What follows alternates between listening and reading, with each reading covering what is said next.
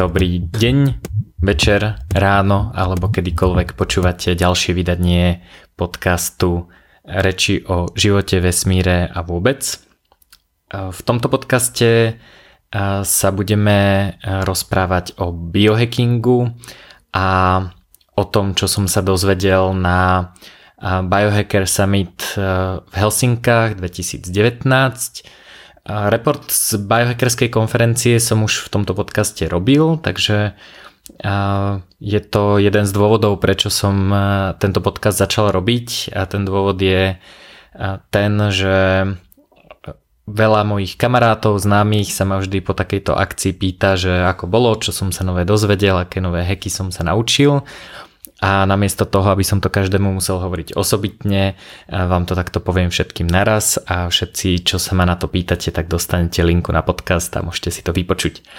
Predtým, než sa dostanem k samotnej konferencii, k Biohacking Summitu, pár noviniek a zaujímavých vecí, ktoré sa stali. Jednak pomaličky vychádza, už sa finišuje knižka Hacknisa, ktorú som napísal.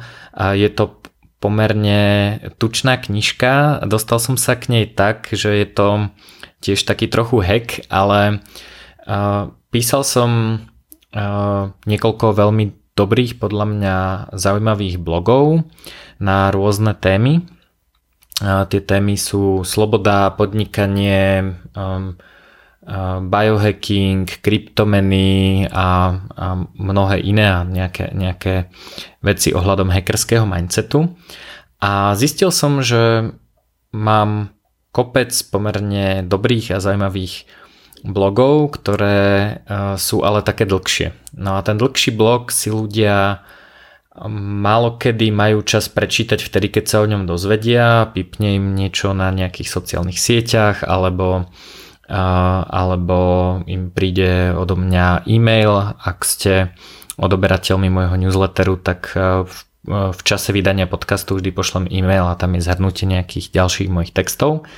Čiže veľmi často na to ľudia nemajú čas a veľmi často samozrejme dlhšie texty e, neradi čítajú na počítači, na to sú teda čítačky kníh, nejaké Kindle a rôzne podobné, alebo teda fyzické papierové knihy. A veľmi často sa taký blog teda stratí niekde v histórii, odskroluje v sociálnych sieťach a o 3 dní sa k nemu už ľudia nevrátia. A mne sa stáva to, že aj, aj ľudia, s ktorými som kamarát, myslím v osobnom živote, nielen na sociálnych sieťach, a tak vlastne o niektorých konceptoch, ktoré som písal a o ktorých som hovoril, a tak e, o nich vlastne nevedia, pretože sa im stratil, boli niekde e, týždeň na dovolenke, nesledovali sociálne siete a tento blog sa im stratil, alebo nemali čas si ho vtedy prečítať a tak ďalej. Takže v tejto knižke som dal e, dokopy všetky všetky blogy, ktoré podľa mňa majú v knižke byť a knižka je pre nich lepší formát sú zeditované, dorobil som niekoľko, možno tak tretina knihy, možno aj trochu viac, je nový obsah, ktorý som nepublikoval nikde na blogu. Mimochodom, tie texty nie sú len z môjho osobného blogu, ale sú to aj rôzne články, ktoré som publikoval niekde inde. Takže je to také zhrnutie týchto tém. Nie je to knižka, ktorá by vás mala o niečom konkrétnom presvedčiť, je to spôsob, ako rozmýšľať nad mindsetmi a ako sa vyhekovať práve tak, že začnete dávať priestor novým myšlienkam, otvoríte si hlavu a ak získate priestor pre tieto nové myšlienky, tak vás to privedie k takým možno nejakým novým spôsobom rozmýšľania, novým, novým hekom a novým, novým možno návykom v živote. Takže verím, že sa vám to bude páčiť. Je tam niekoľko podľa mňa mojich doteraz najlepších textov. Veľmi, veľmi sa mi páči a je to veľmi dobrý námed na diskusiu text o tom, ako si vytvárať a, a, a ako prerušovať sociálne väzby. Nie je to len o sociálnych sieťach, ale o tom, ako vlastne budovať priateľstva, ako ich udržiavať, ako zistiť, kedy z nejakého vzťahu treba ísť von. Takže ta, sú tam nejaké takéto moje rady. Ďalší článok, na ktorý som hrdý, sa volá Hľadá sa gama. Je to o ľuďoch, ktorí nechcú byť v pozícii alfa samca alebo alfa samice. To znamená, nemajú potrebu zvyšovať svoj status v hierarchii. A na druhej strane ale ani nie sú úplne komfortní v situácii, kedy majú nejakého šéfa alebo nejaké, nejakú autoritu, ktorá im hovorí, že čo majú robiť. No a takýchto ľudí nazývame gamma a existujú, čo je, čo je prvá vec, ktorú, vám, ktorú v tom článku vlastne hovorím, pretože som sa s niekoľkými z nich naozaj stretol a je to teda veľmi zaujímavý, zaujímavá interakcia s takýmito ľuďmi, pretože sú o dosť iní ako bežných, bežnú populáciu, ktorú stretnete. A nie je to také jednoduché, samozrejme nikto nie je čisto alfa, beta alebo gamma, je to všetko v závislosti od konkrétnej interakcie a tak ďalej, ale tie tendencie tam sú. A Myslím si, že keď sa v tom nájdete alebo keď nejaké gamy poznáte, tak vám ten článok dosť pomôže. A ešte tretí článok, ktorý som nikde nezverejnil, na ktorý by som vás pozornil, e, sú bitcoinové stratégie a to je článok o tom, ako fungovať v prostredí kryptomien, ako, e, ako si nejakým spôsobom zachovať eurovú alebo dolárovú hodnotu vašej investície, ako ťažiť z tých šialených pohybov Bitcoinu hore-dole, takže z volatility, ako, ako si zvýšiť svoje finančné súkromie, ale zároveň neprísť o nejakú kryptoinvestíciu, teda ako platiť bitcoinami bez toho, aby sme ich museli predávať a podobne. A tiež je to jeden z mojich najlepších článkov, hlavne na tému Bitcoin. A, dokonca veľmi veľa ľudí, ktorí ktorí sú doma v, v krypte a v, v týchto technológiách naozaj ich denodenne používajú, tak sú prekvapení, že aké veci sa vlastne dajú robiť a akým spôsobom to celé môžeme, môžeme riadiť a, a manažovať a, a možno aj zarábať nejaké úroky alebo funding rate a podobne. Takže um, O tom je, o tom je ďalší tento článok. Ehm, knižka vyjde už čoskoro. Ehm, v čase nahrávania tohto podcastu začiatkom novembra e, finišujú práce na e, grafike a, a čoskoro pôjde knižka do tlače. Ale ak by ste si chceli prečítať tieto nepublikované články, o ktorých som hovoril, tak ich dostanete e-mailom potom, ako podporíte crowdfunding kampaň mojej knižky. Určite to robte iba vtedy, ak vás tieto témy zaujímajú a ak si myslíte, že, že to bude pre vás prínosné. Čítanie knihy je veľmi zásadná časová investícia a podporiť ju môžete na stránke juraj.bednar.io lomené kniha. Crowdfunding portál zatiaľ akceptuje iba kryptomeny Bitcoin a Litecoin. Je to jeden z experimentov, že vyskúšam, či ľudia, ktorí, ktorí tú knižku chcú, sú ochotní si ako prvý krok otvoriť hlavu a začať používať bitcoiny, alebo teda Litecoin v tomto prípade, jedno z toho. Sú ľudia, ktorí tú knižku chcú, ale zatiaľ sa k tomu neodhodlali a je to teda taká moja motivácia, ako e, ľudí naučiť e, otvoriť si hlavu a používať kryptomeny. Takže otvorená hlava je niečo, čo na čítanie tej knižky potrebujete, takže ak nemáte otvorenú hlavu, máte radi tradície a radi robíte veci tak, ako ste ich robili vždy a ako ich robili vaši rodičia a prarodičia, a tak e, táto knižka nie je pre vás. Takže skúsil som to iba za kryptomeny, uvidíme ako to pôjde. Um, kampaň dosiahla svoj cieľ, takže peniaze potrebné na tlač knihy sa, som už vyzbíral ale verím, že ak vás táto knižka zaujala, tak si ju objednáte za kryptomeny a príde vám a môžete sa potešiť už pod Vianočným stromčekom. Ešte poviem krátko niečo o knižke, ktorú píšem po anglicky. Píšem ju s Luciou Komarkou, s ktorou sme mali tento podcast, alebo jednu, jednu z epizód tohto podcastu. Táto knižka sa volá Financial Surveillance and Crypto Utopias, aspoň to je pracovný názov. Táto knižka nebude určite do Vianoc, je napísaná tak možno z tretiny, ale Mal som na Hackers Congress Parallel Polis prednášku na túto tému, to znamená, čo je to finančné odpočúvanie, ako funguje, funguje finančný a bankový sektor, prečo si niekto nemôže otvoriť účet, prečo niekomu neprechádzajú platby a ako tieto problémy riešiť.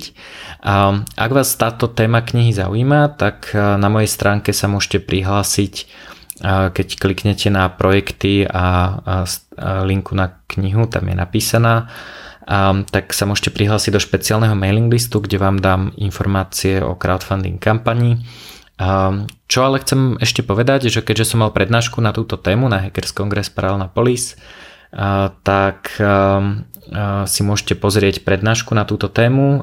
Linku nájdete pod týmto podcastom a ak chcete anglickú verziu, tak ju nájdete na YouTube s kľúčovým slovom alebo s kľúčovými slovami Juraj Bednár HCPP ako Hackers Congress Paralelní Police Financial Surveillance and Crypto Utopias. Um, taktiež, e, ak si chcete pozrieť slovenskú verziu, ktorá je trošku dlhšia a podrobnejšia, tak e, si ju môžete e, pozrieť na stránke Paralelnej Police v tzv. neobchode a ak máte o tento záznam záujem, tak môžete použiť kupón na tému Hackni sa ešte veľmi rýchlo chcem povedať o hacku Ekasy. Ekasa je projekt finančného sledovania, takže je to také kombotém mojich dvoch knižiek, hackovanie a finančné odpočúvanie. EKASA je spôsob, akým sa vlastne daňová správa a finančná správa na Slovensku dozvedá o všetkých transakciách u tých subjektov, ktoré majú povinnosť používať EKASu. A je to podľa mňa až extrémny spôsob narušenia súkromia a v podstate sledovania aj nákupných vzorcov ľudí, aj aj vlastne je to nejaký zásah do, do podnikania. A tieto dáta majú obrovskú hodnotu. Predstavte si, že máte nejaký obchodný reťazec alebo obchod e, s čímkoľvek, čo si vymyslíte, so šatami alebo s niečím podobným a vaša konkurencia by sa dostala k informáciám o tom, aké máte priemerné nákupy alebo teda predaje, to znamená, aká je priemerná suma toho, čo predávate, koľko máte denne zákazníkov a podobne. Myslím si, že toto sú veľmi citlivé informácie a tieto informácie môžu z tej finančnej správy uniknúť. Je to o to pravdepodobnejšie, že Pavel Lupta, ktorý bol tiež v tomto podcaste a s ktorým mám firmu Hacktrophy a, a spolu so svojou firmou Netemba našli v, v e-kase a v tom chránenom dátovom úložisku bezpečnostné zraniteľnosti, respektíve design toho systému je veľmi zlý a finančná správa ho vedome certifikovala aj napriek tomu, že vedeli, že toto nie je teda bezpečný spôsob, akým prepojiť pokladnicu s tým chráneným dátovým úložiskom. Výsledok je, že, že tieto títo obchodníci môžu pripojiť tzv. emulátor chráneného dátového úložiska, ktorý sa ľuďom z Netemby podarilo aj vytvoriť, čiže to prakticky odskúšali ktorý sa tvári, že všetko funguje, ale tieto údaje do, do finančnej správy neposiela. Čiže tento hack je ešte jednoduchší ako hacknúť starú registračnú pokladnicu, takže sme z našich daní zaplatili upgrade e, systému, zaplatili sme aj vo vyšších cenách, pretože podnikatelia museli upgradenúť svoje registračné pokladnice a výsledok je, že e, podvádzať na DPH je ešte jednoduchšie ako bolo predtým. To by sa nestalo, keby firma HDU, ktorá poskytuje toto nezabezpečené úložisko používala Hektrofy alebo nejaký iný bug bounty program a okamžite by sa dozvedeli od hackerov, že toto je problematické. Samozrejme, keby to finančná správa nerobila na poslednú chvíľu a dala priestor hackerom takéto riešenia zauditovať, tak by sa niečo takéto pravdepodobne nestalo. Samozrejme zaujímavé je, že finančná správa vlastne tieto riešenia certifikuje. To znamená, že finančná správa sa tvári, že oni preverili bezpečnosť a myslím si, že tento prípad ukazuje, že je lepšie bezpečnosť nechať na ľudí, ktorí jej naozaj rozumejú a nie na úradníkov na finančnej správe. Takže hovorím to tu preto, lebo je to podľa mňa veľmi zaujímavá téma a malo by sa o tom hovoriť, že vznikol tu nejaký projekt, ktorý vlastne je úplne odflaknutý, znižuje naše súkromie a ešte aj pravdepodobne zhorší výber daní, takže vlastne celé zle. No a predtým, než sa dostaneme k biohacking konferencii, ešte vás chcem upozorniť na dva podcasty, v ktorých som bol hosťom ja. Jeden je podcast Experti na všetko, kde som bol u môjho kamaráta Marka Zelmana. Je to veľmi, bolo to veľmi príjemné stretnutie u neho v obývačke a ešte na starom byte, takže tá obývačka už neexistuje, takže v neexistujúcej obývačke. a Bavili sme sa o všeličom možnom, nechám, nechám to na vás, aby ste si to pozreli, sú to rôzne, rôzne životné heky. Myslím, že bude ešte jeden diel, a, a takisto som vysvetloval slobodu, paralelnú polis a mnoho iných zaujímavých vecí v podcaste Človek zvedavý. Ten odporúčam, odporúčam aj biohackerský diel s ľuďmi zo Slovenskej psychedelickej spoločnosti, takže si to dajte ako kombo. A to bolo super, že sa ma pýtali veľmi zaujímavé otázky a, a malo to taký um, mal to takú o dosť inú atmosféru, ako keď o týchto témach rozprávam čisto iba ja. Je, to, je tam teda pri oboch týchto podcastoch dosť veľký vklad ľudí, ktorí sa tie otázky pýtajú, takže um, odporúčam uh, obi, obidva podcasty, nie len tie epizódy so mnou, ale uh, sú aj tie epizódy so mnou. Takže teraz je už čas uh, dať si trošku uh, čerstvej kokosovej vody a môžeme ísť na Biohacker Summit. Biohacker Summit je konferencia, ktorú organizuje Biohacker Centrum v Helsinkách každý rok. Okrem toho organizujú aj Biohacker Summit v iných mestách. Budúci jún to bude napríklad aj v Amsterdame, teda okrem toho Helsinského summitu. A je to taká malá konferencia, mne sa veľmi páči tá subkultúra, bol som na Hackers Congress Paralelnej Polis, čo je také moje domáce prostredie, veľmi dobre sa tam cítim, pretože okolo mňa sú ľudia, ktorí majú v niečom podobné hodnoty, podobný spôsob rozmýšľania zaujímajú ich podobné témy. A tento pocit mám aj na Biohacker Summite, akurát okrem toho, že teda na rozdiel od Hackers Kongresu tam menej chodia v maskách a menej používajú kryptomeny a viac sa zaoberajú um, nejakými uh, hackmi na zvýšenie um, funkčnosti svojho tela, svojej produktivity a tak ďalej. Ja to tiež volám uh, hackovanie, keďže sa to aj volá biohacking, ale uh, zároveň toto hackovanie je pre mňa tiež za účelom zvýšenia slobody. Je to o tom, že keď mi dobre funguje telo, tak mi to pridáva slobodu, to znamená, môžem robiť veci, ktoré chcem a moje telo ma neobmedzuje, práve naopak mi pomáha. A, takže a, s Vladom Zlatošom sme sa bavili v jednom z podcastov, ktoré sme spolu robili o tom, že kto je to vlastne biohacker, že keď si Vladová babka dá do kávy MCT olej, takže či už je biohackerka alebo nie a či na to musí byť nejaké objektívne kritérium. Ja si myslím, že objektívne kritérium byť nemusí.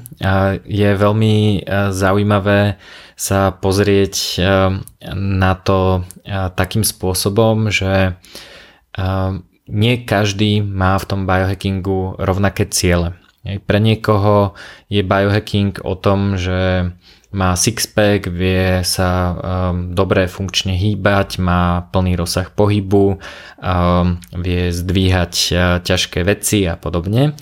A pre niekoho iného biohacking môže byť o tom, že sa mu po x rokoch zlého spánku konečne podarí vyspať a podarí sa mu to vyhekovať takým spôsobom, že sa dokáže vyspať pravidelne.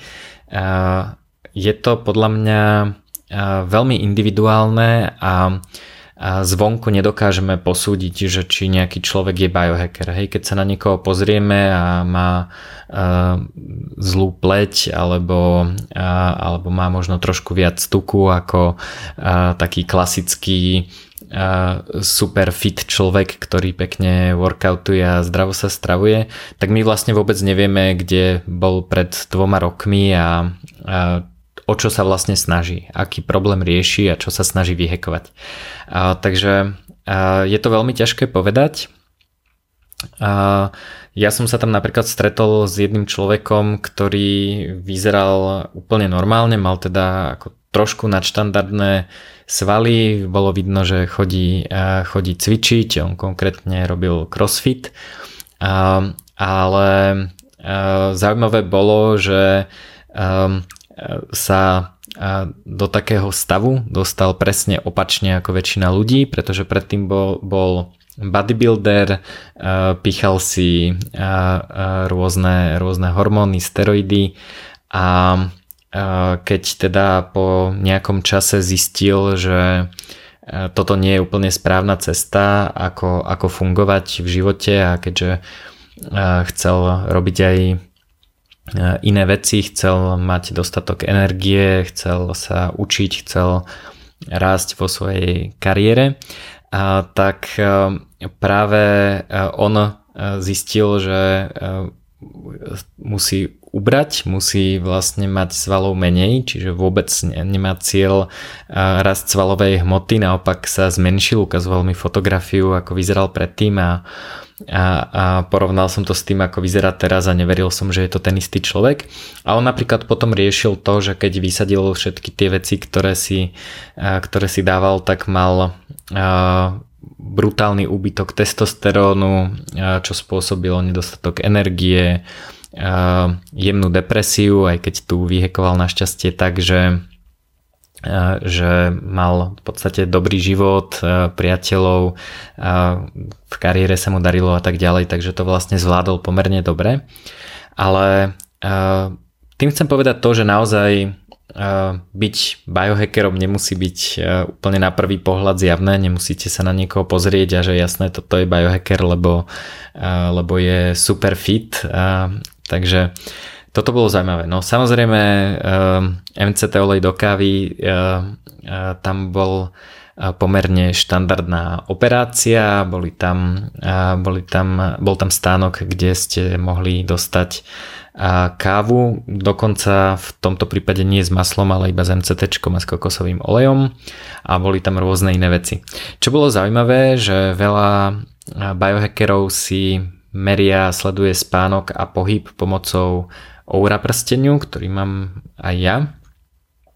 A to bolo zaujímavé, čiže e, z tohto pohľadu e, sa dá povedať, že veľká väčšina biohackerov e, má, má nejaký takýto, nejaké takéto zariadenie, ktoré im merá spánok a pohyb. V tomto prípade Oura Ring. Ouru tam naozaj malo veľmi veľa ľudí. Je to teda veľmi rôzne. E, keď hackerov e, Hackers Congress Parallel Police e, spoznáte podľa toho, že vyzerajú ako z mistra robota, majú čiernu mikinu s kapucou a niekedy aj masku a okuliare, tak biohackerov možno spoznáte podľa Auraringu. Ako sa to dá ešte spoznať? Veronika Jelinková, ktorá bola mimochodom na, zúčastnila sa na biohacker panely na Hackers kongrese Paralelnej Police, tak to si mimochodom odporúčam pozrieť, ak viete po anglicky, tak ho nájdete tiež na internete Biohacking Panel HCPP. Tak ona našla firmu, ktorá predáva super hubové extrakty. Konkrétne vyskúšala Cordyceps manu, čo je Cordyceps alebo výťažok extrakt z Cordycepsu s medom a chcela sa opýtať, že či ten med je teda raw alebo je teda prevarený a zistila, že takéto otázky sa vlastne vôbec nemusí pýtať na biohackerskej konferencii je jasné, že ten med je raw, takže a to je podľa mňa veľmi fajn. A čo sa mi páčilo, tak na mieste, kde ste si mohli načapovať vodu z kohutika, a tak mali bylinky v kochlíkoch a mohli ste si do tej vody pridať rôzne bylinky podľa svojej chuti, takže ste si mohli vybiohekovať svoju vodu a toto mi príde ako taký veľmi pekný hack, ktorý sa dúfam bude objavovať aj na konferenciách, aj možno v nejakých reštauráciách a tak ďalej, kedy nemusíme piť iba čistú vodu, ale môžeme si ju práve vyhekovať bylinkami. Keďže sa táto konferencia odohrala v Helsinkách, čo je teda vo Fínsku, pre tých, ktorí nevedia alebo si zo školy nepamätajú, tak samozrejme súčasťou konferencie musela byť sauna a dokonca niekoľko saun, bola tam samozrejme tradičná fínska sauna, ale bola tam napríklad aj uh, dymová sauna, kde vlastne z uh, dymového uh, vyrobili vlastne teplo tak, že zapálili nejaké konkrétne drevo, robí sa to s rôznymi typmi dreva podľa toho, akú vôňu chcete dosiahnuť. A celá tá sauna sa vydymí, tým ohňom sa rozohrajú kamene, potom sa tá sauna rýchlo vyvetrá, aby sa tam teda ľudia nezadusili z toho dymu, aby tam ostala len taká príjemná vôňa a z tých vyhriatých kameňov, ktoré sa už potom ďalej nehrejú, vlastne sa to teplo a a ľudia sa tam môžu saunovať, takže pre mňa nový, nový zážitok, ale teda väčšinu času som strávil zo saunovania v tradičnej fínskej saune. A nachádzal sa tam samozrejme aj ľadový bazén, prvý deň mal 12,5 stupňa, takže to bolo super, ale nebolo to až také super ľadové.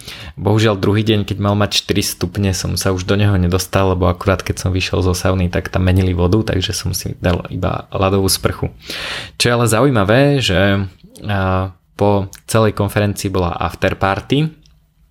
afterparty, biohackerská afterparty teda vôbec nevyzerá tak, že si všetci dajú strašne veľa piva, alkoholu, trávy a nebodaj ešte psilocibínových hubičiek alebo niečo podobného party, teda minimálne pri väčšine ľudí, ktorých som dokázal identifikovať, eh, boli, eh, boli na triezvo maximálne s troškou kofeínu. Ja som teda si nedával ani kofeín, lebo takto neskoro večer si už kofeín nedávam, aby som mohol spať. A eh, party prebiehala tak, že bola v novom shopping centru na minus štvrtom poschodí v klube, ktorý sa nachádzal v parkovacej garáži, takže normálne ste vošli do shopping centra, išli dole, tam, tam parkovali auta a cez jedny dvere ste vošli. A tam bola umelá pláž, jeden podnik tam mal umelú surfovaciu vlnu a ďalší podnik, kde sme boli my, obsahoval volejbalové ihrisko, samozrejme s pieskom a potom takú tanečnú plochu. Samozrejme vo Fínsku ešte aj nočný klub musí mať sauny, takže tam boli dve sauny s výhľadom na celú túto pláž, kde som teda ja strávil väčšinu času.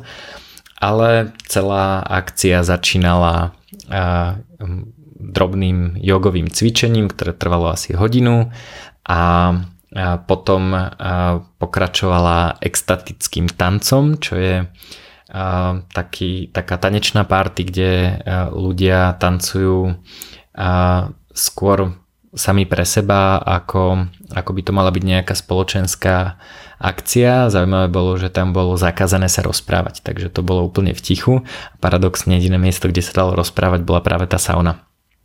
No a potom to pokračovalo do nejakej tanečnej party, tam tu, na tu som sa už nedostal, to už som nevydržal, pretože už, bolo to, už to bolo na mňa neskoro. No a čo bolo zaujímavé, že na, po normálnej party skupinka ľudí si hovorí, že kedy prišli domov a ako sa vyspali a tak ďalej. No a my sme mali v rámci skupinky Čechov a Slovákov, ktorí, ktorí tam boli samozrejme spravenú četovaciu skupinku a na otázku, ako sme sa vyspali, každý poslal screenshot z Oura Ringu, kde bol teda rozdelený, že hlboký spánok, Ariem spánok a kedy sme išli spať a koľko hodín spánku sme mali a tak ďalej. Takže toto je možno tiež jedna z vecí, ktorá, kde sa odlišujú biohackery od iných ľudí, že takéto veci máme zmerané a vieme na otázku, ako sme sa vyspali, odpovedať oveľa presnejšie ako, ako väčšina iných ľudí. Takže to ma celkom, celkom pobavilo. Čo sa týka samotnej, samotnej konferencie, tak tá sa skladala vlastne z troch častí fyzicky. A prvá časť bola samozrejme prednášková sala. A super bolo, že ste si mohli zobrať alebo prenajať bezdrôtové sluchatka a prednášku pozerať v ktorejkoľvek inej časti, dokonca aj vonku, ak ste chceli. Boli tam obrazovky, kde, kde bežal stream, takže niečo na štýl silent disco, ale, ale pre prednášky. A takže nebolo to o tom, že tam ľudia museli celý čas sedieť. A samozrejme tam boli aj stoliky na státie, ktoré boli super. A rovno za prednáškovou e, sálou e, robili e, nitro, kávu, maču a ibištikový čaj, takže vlastne nachladno spracovaný niečo ako cold brew, ale, ale nitro metódou. Takže sme si mohli dávať takúto oveľa osviežujúcejšiu verziu kávy a mače, ktorá zároveň teda je povzbudivá. No čiže to bola jedna časť prednášková a potom sa tam nachádzala tá, tá saunová časť alebo thermogenic spa, kde boli, kde boli výrivky, ľadový bazén, sauny a nejaké oddychové miesto, to sa nachádzalo vonku pred budovou. A tretia časť bola výstavná, kde boli rôzni výstavovatelia. Chcel by som vám povedať e, minimálne o jednom, aj keď sa tam samozrejme dali kúpiť všelijaké doplnky, DNA testy, e, stánok tam mala aura, e, huby a všeličo podobné. A sú to vystavovateľia, ktorých na takýchto konferenciách nájdete a boli veľmi zaujímaví. Ja, ja som tam strávil teda kopec super času, kde som sa dozvedel o tom, ako najlepšie pestovať adaptogénne huby v prírode a podobne. A, ale čo vám chcem povedať, bol super zážitok. A, a, bol tam Paul Pe- Pelin asi a, z firmy 21st Sense, ktorý má takú, taký zaujímavý projekt, ešte sa bohužiaľ nepredáva, ale, ale je podľa mňa veľmi zaujímavý v tom, že mu zmenil vnímanie času. Takže vysvetlím, ako to funguje. Vyskúšal som si to, je to veľmi zaujímavé. Takže má na ruke hodinky, ktoré ale nemajú žiadnu obrazovku, ale vysielajú jemné elektrické také vibrácie, elektrické signály na kožu. A sú tam tri stĺpce, jeden reprezentuje hodiny, jeden minúty a jeden sekundy. A čo je zaujímavé, že keďže sa na tieto hodinky nemusí pozerať, ale stále cíti, kde sa, kde, na ktorej časti toho stĺpca je tá, ten jemný elektrický signál, tak má vlastne sústavné poňatie o čase. To znamená, že vlastne celý čas stále vie, že, a, že koľko je hodín. A to keď som prvýkrát počul, tak som si povedal, že toto musí byť ultra stresujúce, že stále vedieť koľko je hodín znamená, že som v konštantnom strese a, a, a a vlastne ja mám teda s hodinkami taký neúplne príjemný vzťah, dokonca hodinky na ruke ani nenosím, väčšinou používam iba mobil, keď, sa, keď viem, že musím niekam odísť, tak si nastavím mobil. No ale čo bolo zaujímavé, že povedal, že vlastne jeho čas nikdy neprekvapí. On keď nestíha, tak to, že nestíha vie okamžite a vie sa, vie sa um, nejakým spôsobom zariadiť, pretože uh, sa mu nikdy nestane to, že sa zrazu pozrie na hodinky, niekde sa zabudne a zistí, že a to už je toľko hodín nestíham. Práve naopak, uh, keď vie, že má o nejakom čase niekde byť, tak vlastne ten čas sa stále blíži a on stále vie, že, že či stíha alebo nie. A idea vlastne takéhoto augmentovania a vytvárania nových zmyslov e, je v tom, že e, mozog a jeho neuroplasticita nám umožňuje to, aby sme e, takýto signál začali vnímať ako keby to bol náš ďalší zmysel, ako keby to bola nejaká ďalšia komponenta vstupu o svete, ktorý zahrňa čuch, mát, dotyk, teplo a všeličo ostatné, polohu, teda balans a tak ďalej. A Nejakí ľudia, už som o tom v tomto podcaste hovoril, robili projekt, kedy mali na nohe alebo na opasku vlastne zariadenie, ktoré slúžilo ako kompas a ukazovalo im stále, kde sa nachádza sever. To znamená, že podľa toho, ako boli otočení, tak vlastne vždy vedeli, ako sú orientované svetové strany a alebo teda ako je on orientovaný voči svetovým stranám a podľa relativity, ako sa na to pozeráte. A zaujímavé na tom je, že od nejakého momentu ľudia prestali vnímať tento signál ako vibráciu. Samozrejme, keď sa na to sústredili, tak vedeli, že im tam niečo vibruje. Ale v skutočnosti vlastne to zaintegrovali do myšlienok tak, ako keby to bola vôňa alebo ako keby niečo počuli. To znamená, že keby som tento zmysel mal, tak e, keď si spomeniem o mesiac, že som natáčal podcast, tak si spomeniem, že som ho natáčal v tejto konkrétnej miestnosti a, a že som bol otočený na sever a bolo tu takéto svetlo a takáto vôňa. Čiže človek toto dokáže zaintegrovať do svojich myšlienok, do svojej orientácie, do svojich spomienok a, a používať to ako keby to bol akýkoľvek iný zmysel. No a získať čas ako zmysel je super v tom, že človek je lepší v plánovaní. Paul napríklad, keď som sa s ním rozprával pri jeho stánku, som ho tam trošku dlho spovedal, myslím, že hodinky, keby som sa ho opýtal na náš rozhovor, tak by mi povedal presne, že koľko. No, ale keď som ho trošku spovedal, tak hovoril, že napríklad si celý čas myslel, že cesta do práce mu trvá 7 minút, pretože Google Maps ukáže, že, že je to 7 minút autom. Lenže potom si uvedomil, že z bytu k autu sú to 3 minúty, lebo musí počkať na výťah, výjsť, nájsť auto, odomknúť, sadnúť si a tak ďalej. a potom keď zaparkuje, tak z parkoviska naozaj k jeho stolu v práci je to, sú to ďalšie 4 minúty. A takéto drobné veci, kde nám čas uchádza, si málo kedy, málo kedy ich vnímame a ešte menej často ich dokážeme nejakým spôsobom predvídať alebo správne odhadnúť.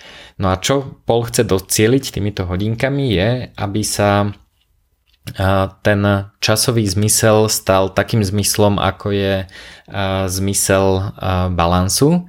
Zmysel balansu nie je len o tom, že keď som mimo balans a, a padám, tak vtedy mi to teda povie, ale je to, je to spojitý signál, ktorý telu umožňuje podvedome sa korigovať. Čiže človek, ktorý príde o zmysel balansu, napríklad tak, že sa veľmi opie, a tak nedokáže rovno stáť. A až vtedy si to uvedomíme, aký je tento zmysel dôležitý, pretože naše telo stále automaticky balansuje. No a ako to súvisí s časom, tak s časom to súvisí napríklad tak, že keď vie, že má na nejaký projekt e, na dokončenie nejakej úlohy, dajme tomu 3 e, hodiny, tak vlastne nielen, že vedome si naplánuje tú prácu tak, aby ju za 3 hodiny stihol, ale vlastne e, tak ako ju robí, tak vlastne stále vie, že či, e, že či stíha, či má zmeniť plán, jeho podvedomie vie pracovať s tým, že ako rýchlo má fungovať.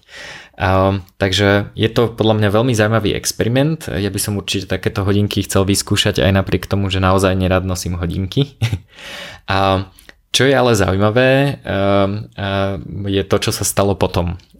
Potom totiž to zistil, že keď si takéto hodinky dáte a zapnete im napríklad iba sekundovú ručičku, čo teda zapína ľuďom, ktorí boli pri tom stánku, aby, aby tam nemali tri signály, ale iba jeden.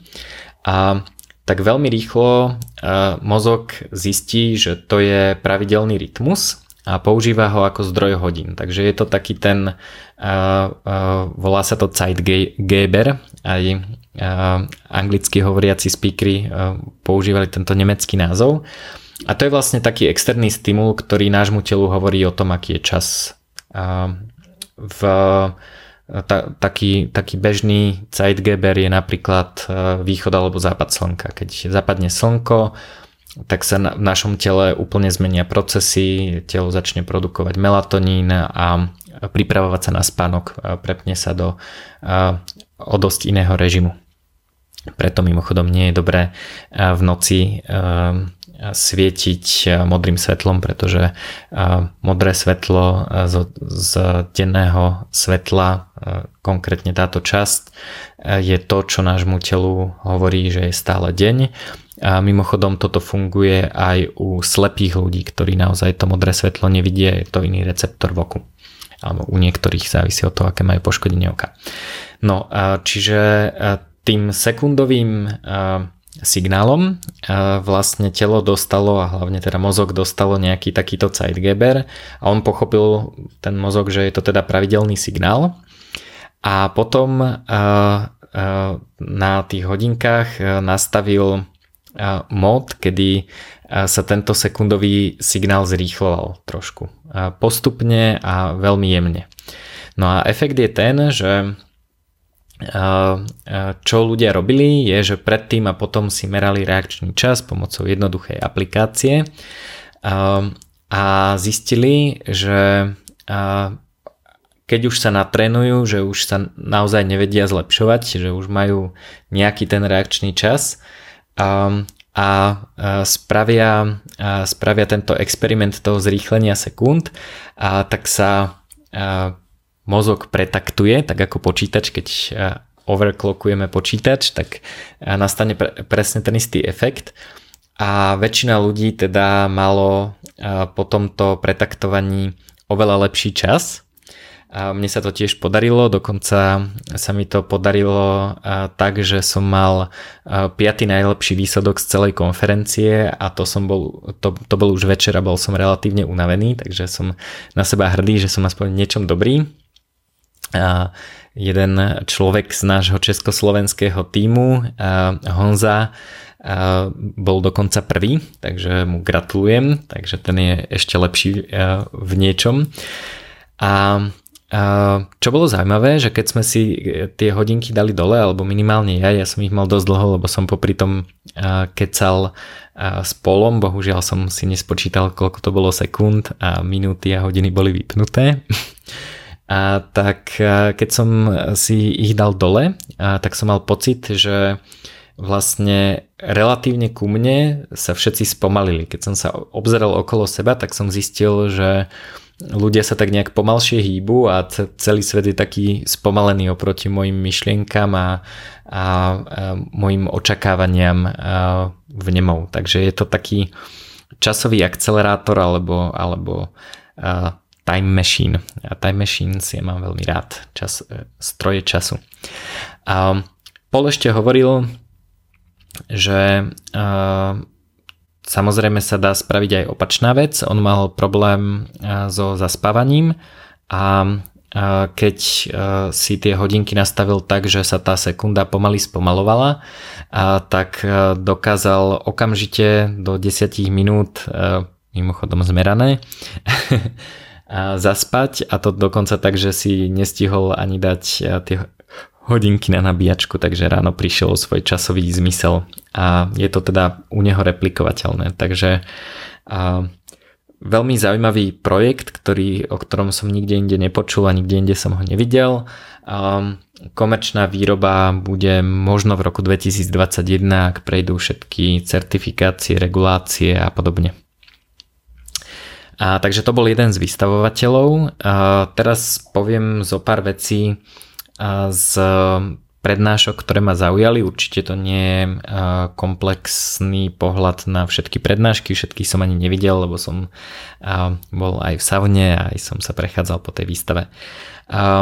Jeden z vystavovateľov bola firma Invivo Microbiome, ktorá alebo Invivo, neviem či Microbiome majú aj v názve, a kde Humphrey Bacchus prednášal o tom, ako funguje mikrobióm a, a tak ďalej.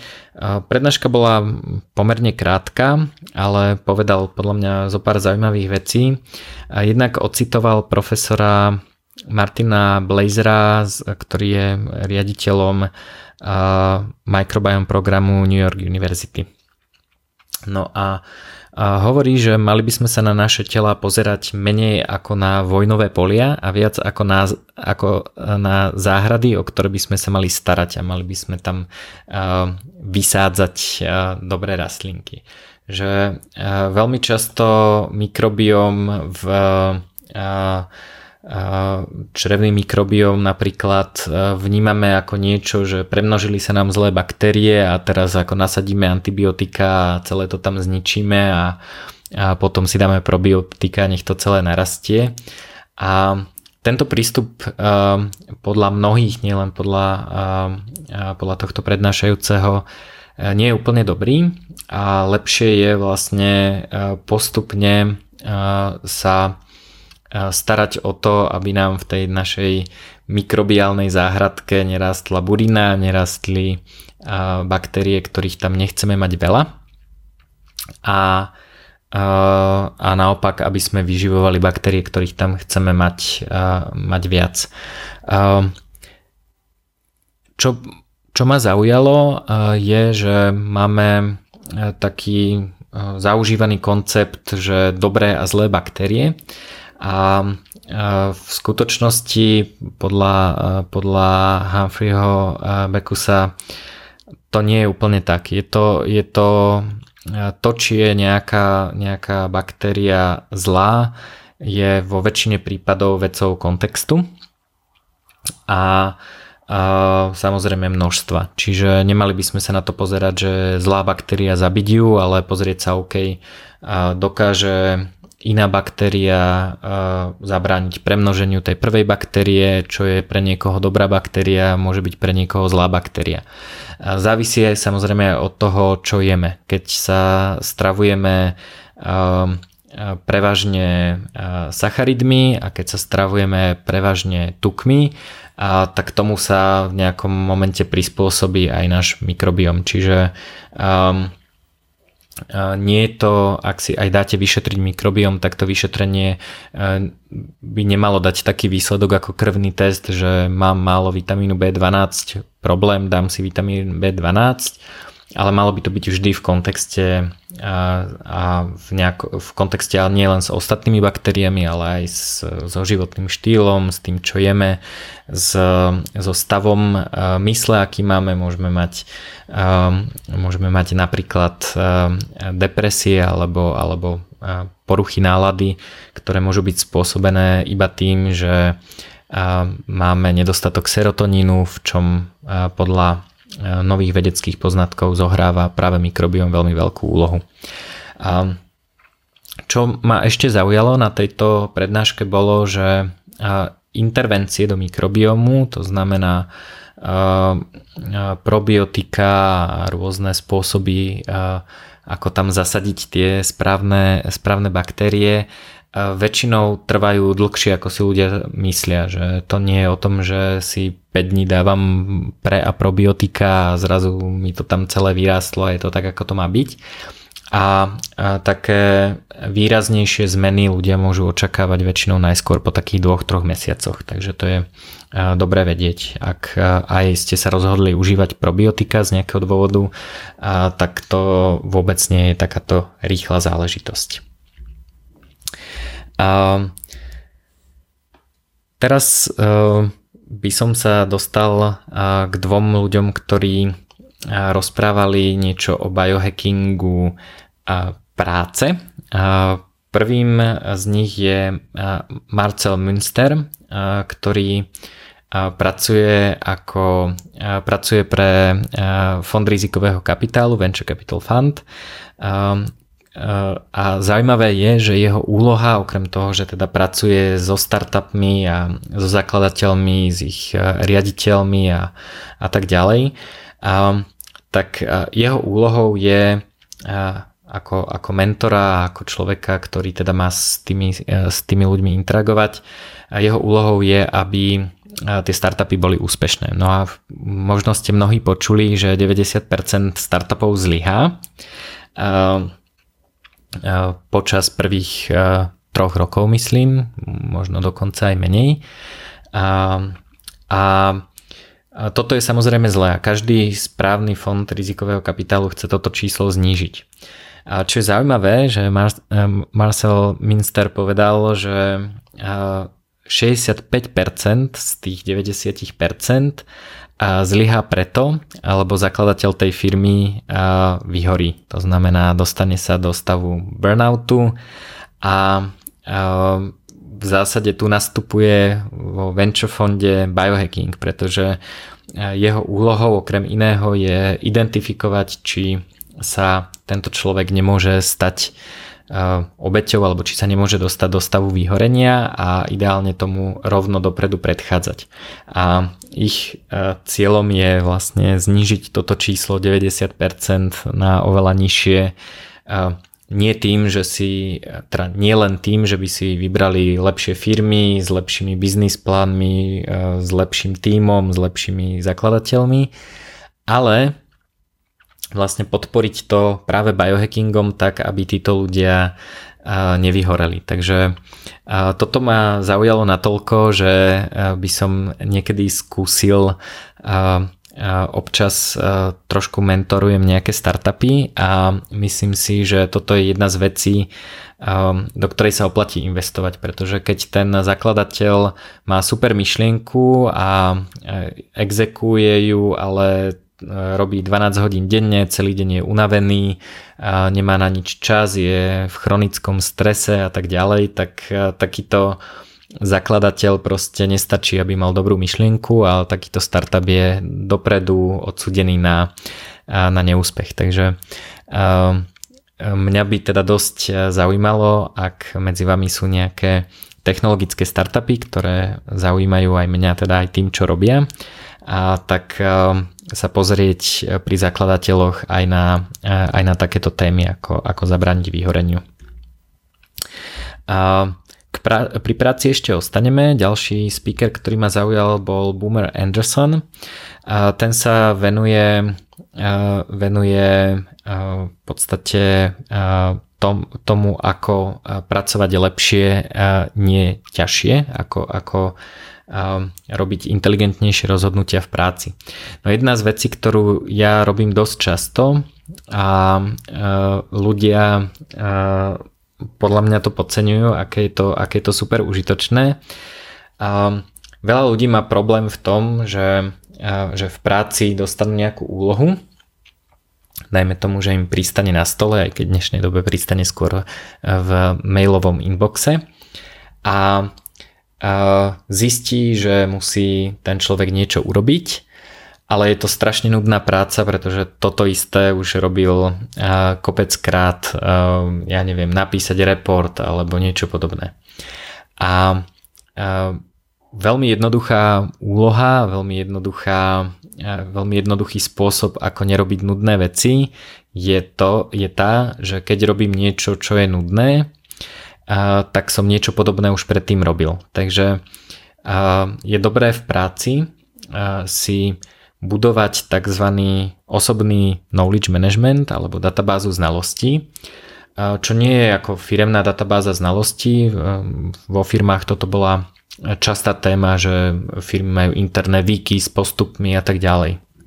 Ale toto je oveľa jednoduchšia osobná vec, stačí si založiť Evernote alebo Notion alebo akúkoľvek inú takúto aplikáciu a jednoducho e, si tam ukladať tak, aby ste to aj našli pomocou full textového vyhľadávania, pomocou tagov alebo akokoľvek sa vám dobre pracuje, aby ste tieto riešenia našli. Hej. Čiže keď robíte cenovú ponuku, tak raz robíte cenovú ponuku na nejakú konkrétnu vec, spravíte ju a tie texty teda pošlete klientovi a o možno o dva roky chce iný klient možno z podobnej oblasti podobnú cenovú ponuku.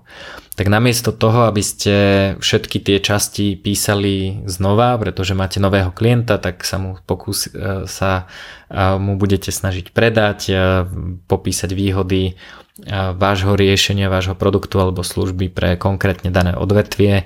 Tak namiesto toho je dobré skúsiť podľa kľúčových slov nájsť, OK, takúto ponuku som robil, tieto 4 odstavce môžem použiť z tejto ponuky, informácie o firme odtiaľto a tak ďalej a vlastne to zlepiť dokopy. Takže ideálne je robiť prácu, z ktorej môžete ťažiť do budúcnosti. Ja toto robím dokonca aj pri článkoch, že, že veľmi veľa komentároch na Facebooku, kapitol z knihy, nielen teda z Hackni sa, ale aj z Financial Surveillance and Crypto Utopias sú odstavce z prác, analýz, prezentácií, prednášok, ktoré som už robil. A veľmi často vám na Facebooku síce odpoviem na nejaký na nejakú otázku trojodstavcovým textom, ale ja ho iba pastnem z môjho Evernote, z, mojej, z, mojej, z mojho osobného znalostného systému a ušetrím čas. Naopak, keď takúto odpoveď nemám, tak ju nielenže napíšem, ale túto odpoveď si uložím, prípadne ju rovno premením na blog. Čiže cieľ je rovnakú prácu používať viackrát. Takže toto mi prišlo ako veľmi dobrý hack, ktorý na ktorom treba trošku aktivnejšie robiť, ale odporúčam sa tejto téme venovať a je to biohack, pretože šetríte energiu, mozgovú kapacitu a hlavne sa dostávate do stavu, kedy vás práca naozaj začína znova baviť, pretože je trošku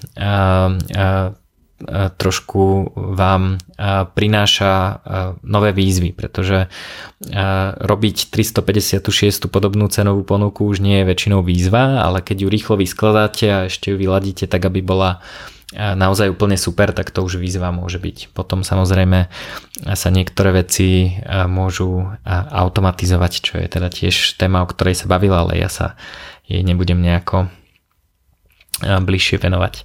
A, takže a, a, to je jedna vec. Druhá vec je odporúča používať tagovanie aj v to-do liste.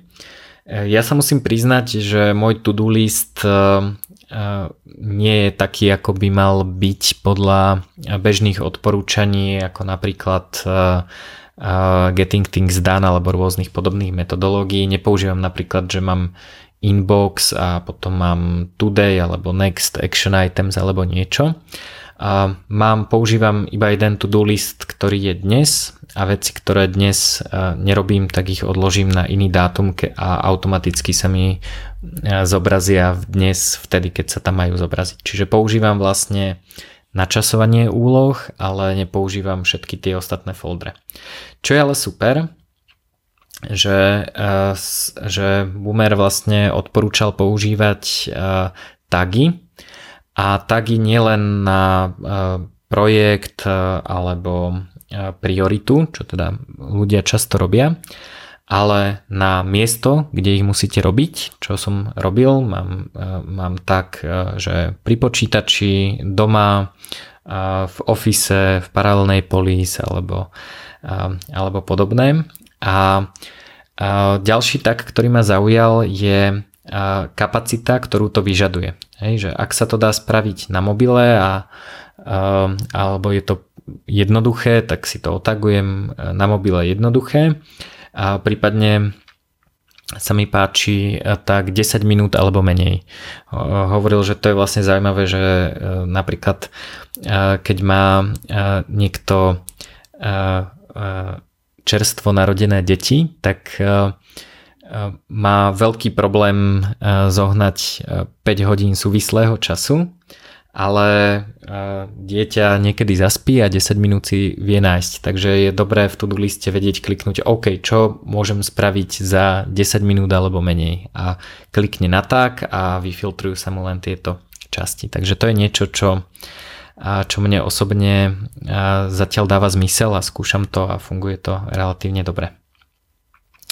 A ďalšia vec, e, ktorú používa je, ak často odpovedáte na e-maily podobnými odpovediami, napríklad e, keď e, po mne niekto chce, aby som spravil prednášku a vtedy nemám čas alebo mi to nejakým spôsobom nevyhovuje, tak mám template na slušnú odpoveď.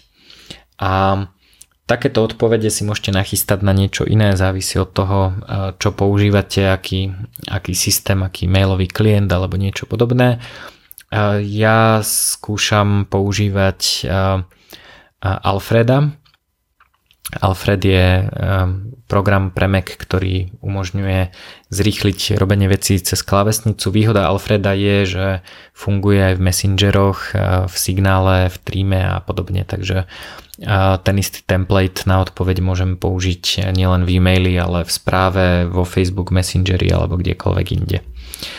A Zaujala ma ďalšia vec, e, veľa ľudí má problém, ja tento problém už našťastie nemám, ale veľa ľudí má ten problém, že príliš často kontrolujú e-maily a v prípade, že sa dostanú do inboxu a zbadajú tam nové e-maily, tak ich okamžite začnú vybavovať. Čiže klasická situácia, prídem viem, že potrebujem napísať e, e-mail kolegovi alebo niekomu z, na základe toho napríklad e, mu posielam medzivýsledok svojej práce.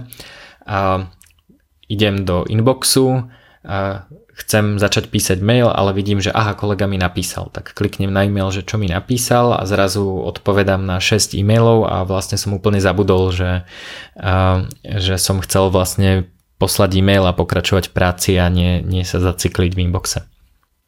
A ak používate Gmail, tak uh, Boomer na toto odporúčal rozšírenie Inbox When Ready.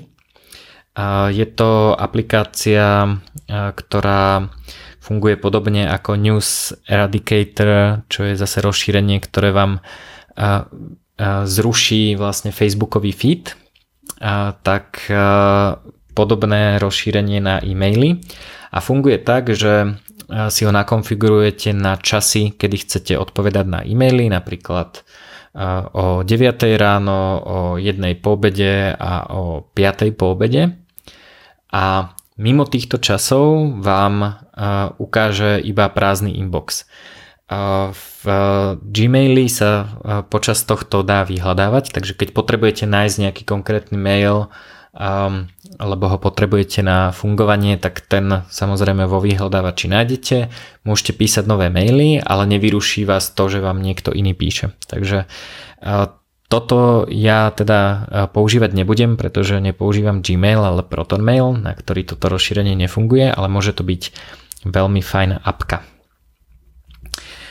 A viac biohackerská téma, ako prežiť návštevu supermarketu.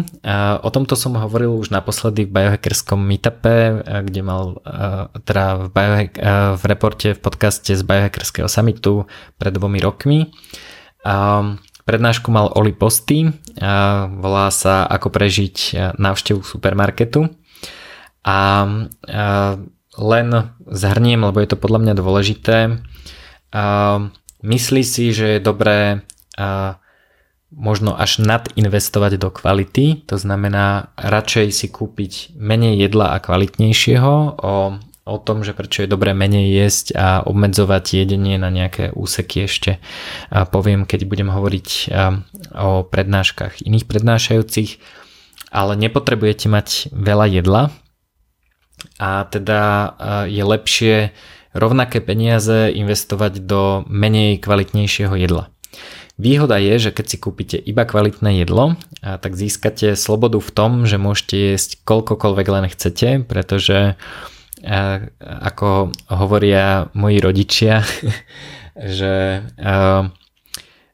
nemôžem si to kúpiť, lebo by som to zjedol. proste keď vidíte nejakú super sacharidovú turbo zmrzlinu, ktorá je pre vás určite nezdravá, ale chcete si ju kúpiť, lebo niekedy možno sa môže hodiť a budete mať na ňu chuť. No dobre, tak keď si ju kúpite, tak ju niekedy, e, keď budete mať na ňu chuť, zjete. A keby ste ju doma nemali, tak zjete niečo iné, na čo máte tiež chuť, ale nie je to pre vás až také zlé. A, takže naša domáca rodinná zásada u mňa doma je nemať doma nič, čo by sme nezjedli a čo nepovažujeme za super kvalitné jedlo, ktoré vyhovuje našim telám.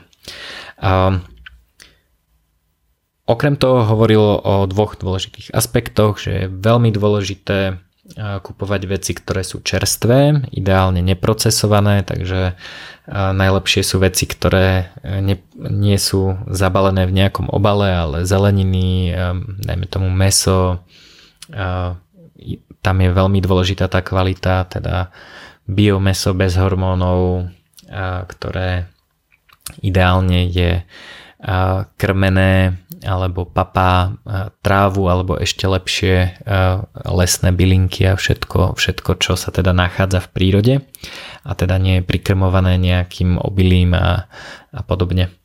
A, takže a, všet, je to oveľa lepšie ako teda kupovať si produkty, ktoré sú z týchto vecí vyrobené, lebo tam už je nejaké procesovanie, ktoré, alebo spracovanie, ktoré znižuje tú kvalitu, ničí nutrienty a podobne. A, takže a, nespracované potraviny, čím čerstvejšie, tým lepšie, pri zelenine čím farebnejšie, tým lepšie a používajte svoje zmysly, skúste to kľudne ovoňať a, a, stlačiť a zistiť, či je to dostatočne dobré alebo čerstvé. Takže Pozerajte sa na supermarket ako na niečo, kde si kupujete veci, z ktorých chcete byť vyrobení, čo, pretože to, čo zjete, tak to vaše telo použije napríklad na to, aby, aby ste z neho mohli rásť. Veľká téma, minimálne u dvoch prednášajúcich hlavná téma je, sú cirkadiánne rytmy, to znamená práve také tie hodinky, ako naše telo vie, aký je čas a hlavne ako sa v rôzne časy správa. Mladí ľudia majú oveľa odolnejšie cirkadianné rytmy. Ja si spomínam, že kedysi som vôbec nemal žiadny problém ísť spať o 4 ráno a o 7 ráno sa zobudiť a ísť do školy a nebol som ani unavený a mal som pocit, že vlastne to je úplne bežná vec a nechápal som, prečo ľudia vôbec spia. A teraz, keď som starší a toto by som urobil, tak sa cítim veľmi zle a teda nie je to tým, že ja som pokazený, ale je to, je to ak teda starnutie nepovažujeme za pokazenie, ale je to, je to teda bežná vec, ktorá sa ľuďom deje. A práve starnutie súvisí aj s cirkadiannými rytmami, pretože ak sa správame podľa nejakých princípov, tak to starnutie môžeme e, do istej miery spomaliť. A aké sú tie princípy? A veľmi pomáha plánovanie, kedy jeme a plánovanie do tej miery, nemusíme si to naplánovať na konkrétne hodiny, ale do tej miery, aby sme znížili počet kalórií alebo sa alebo vlastne sa pôstili. Ten pôst môže byť ľubovoľne dlhý, taký úplne najbežnejší pôst je, keď si vyberiem časové okno, v ktorom jem. A to časové okno môže byť 4 hodiny alebo 8 hodín. To znamená, že ak je časové okno 4 hodiny, tak e, jem iba v okne 4 hodiny, to znamená 20 hodín nejem. Môže to byť kľudne tak, že sa najem na obed o 12. druhýkrát sa najem o 4. a mimo týchto ča- e, časov nejem, nesnekujem, proste normálne sa postím. Postenie ako také uh, spúšťa autofágiu. Autofágia je proces, e, ktorým sa e, telo pojedá, pojedá hlavne e, rôzne poškodené proteíny.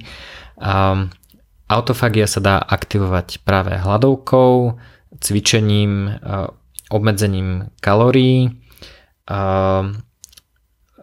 stravou, ktorá je nízka na sacharidy, nízkosacharidovou stravou, zníženým obsahom inzulínu a, a jedením um, jedál, ktoré zvyšujú autofágiu, napríklad spomenul kávu alebo adaptogénne huby, a prednášajúci Slim Land, to je prvý z tých dvoch prednášajúcich.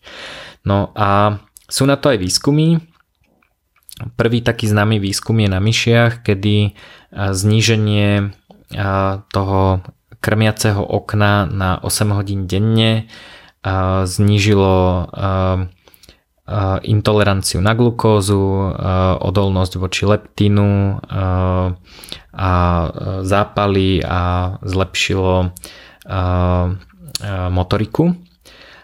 Na ľuďoch skúšali podobný experiment. Nie tu, nezapísal som si, že aké je presne to okno, ktoré používali, ale napríklad namerali zníženie krvného tlaku, zníženie oxidatívneho stresu, zníženie chuti do jedla večer, práve naopak zvýšenie, zvýšenie tuku a tukového metabolizmu, čo je teda prirodzené, inzulínovej senzitivity a podobne. Takže je to veľmi, veľmi užitočný nástroj. A okrem toho získate aj čas, pretože keď nemusíte trikrát denne jesť a dať si ešte pomedzi to dva sneky, tak veľmi pravdepodobne uh, ušetríte čas, peniaze a ešte budete aj zdravší. O tejto téme som sa zbavil v mojom prvom podcaste s Vladom Zlatošom, kde hovoril o uh, metabolickej flexibilite a o tom, prečo takýto experiment je dobrý, takže vás odkazujem uh, na na tento podcast. Čo sa týka času, tak ešte ma zaujalo to, že že väčšina rastového hormónu sa produkuje počas spánku a zároveň keď sa najete, tak produkcia rastového hormónu klesá. To znamená, preto nie je dobré, je to jeden z dôvodov, prečo nie je dobré jesť tesne predtým, ako idete spať z rôznych iných dôvodov Slimland odporúča nejesť aspoň 3 hodiny pred tým, ako idete spať. Dokonca, ak máte hladovku 24 hodín, čo odporúčam z času na čas vyskúšať, tak sa produkcia rastového hormónu u väčšiny ľudí v priemere zo štvornásobí. Taktiež nie je dobré jesť hneď ráno. Je to preto, lebo keď sa najete, tak vám podľa Slima Landa, ja som to teda nemeral, hovorím to, čo, to, čo hovoril on, tak vám klesá produkcia kortizolu a kortizol je to, čo ráno potrebujete, aby ste sa dobre zobudili. Takže kortizol je stresový hormón, ale ani stresový hormón nie je dobrý alebo zlý, ale má nejakú svoju funkciu. Takže neodporúča jesť ani ráno. Podobný efekt okrem rastového hormónu večer je aj s melatonínom. Takže ideálne odporúča nesnekovať a, a nie, nejesť minimálne hodinu po zobudení a nejesť minimálne 3 hodiny pred tým, ako idete spať.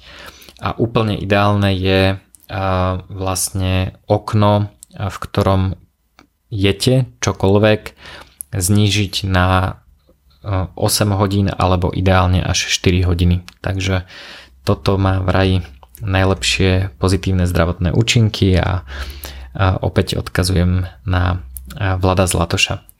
Doktor Greg, Potter sa tiež venoval cirkadianným rytmom a Jeden hovoril tiež o strave, ale tej už sa nebudem venovať. Idem sa venovať skôr spánku a cvičeniu. Takže hovorí, že ak sa chcete, ak chcete zvýšiť pozornosť a ste unavení, tak je dobré mať veľmi krátky nap, to znamená krátky spánok. Hovorí, že najsilnejší je 10 minút. Čiže keď už si láhnete na pol hodinku, tak to už je veľa a to už vám práve zníži prebudenie a pozornosť. Odporúča, ak by ste chceli vyskúšať hack na zlepšenie kvality spánku, čo som ja ešte neskúšal, tak odporúča horúcu, respektíve teplú 10 minútovú sprchu, 40 stupňovú 10 minútovú sprchu hodinu predtým, ako pôjdete spať. A vraj by to malo zlepšiť spánok. Ja som počul, že spánok môže zlepšiť aj studená sprcha a tesne predtým, ako idete spať. Paradoxne ľudia si myslia, že ich to prebudí, ale ono ich to skutočne prebudí, ale potom, potom prebudení príde zároveň aj ukludnenie. Takže môžete vyskúšať obidva heky, uvidíte, čo vám bude fungovať lepšie. Odporúča mať v miestnosti, kde spíte 18 stupňov, a teda takú chladnejšiu miestnosť ľudia väčšinou vykurujú na, na 20 alebo až 22 stupňov. A veľa ľudí sa v noci budí alebo pred spaním budí a majú nejaké rôzne myšlienky a nápady. A je dobré mať pri posteli zápisník a môcť si tieto nápady zapísať. Jednak preto, že môžete naozaj mať dobrý nápad, ktorý je užitočný a môže vám v živote pomôcť a môžete ho potom, keď sa zobudíte, rozvinúť a zistiť, či je to teda naozaj taký dobrý nápad, alebo sa vám len niečo divné snívalo.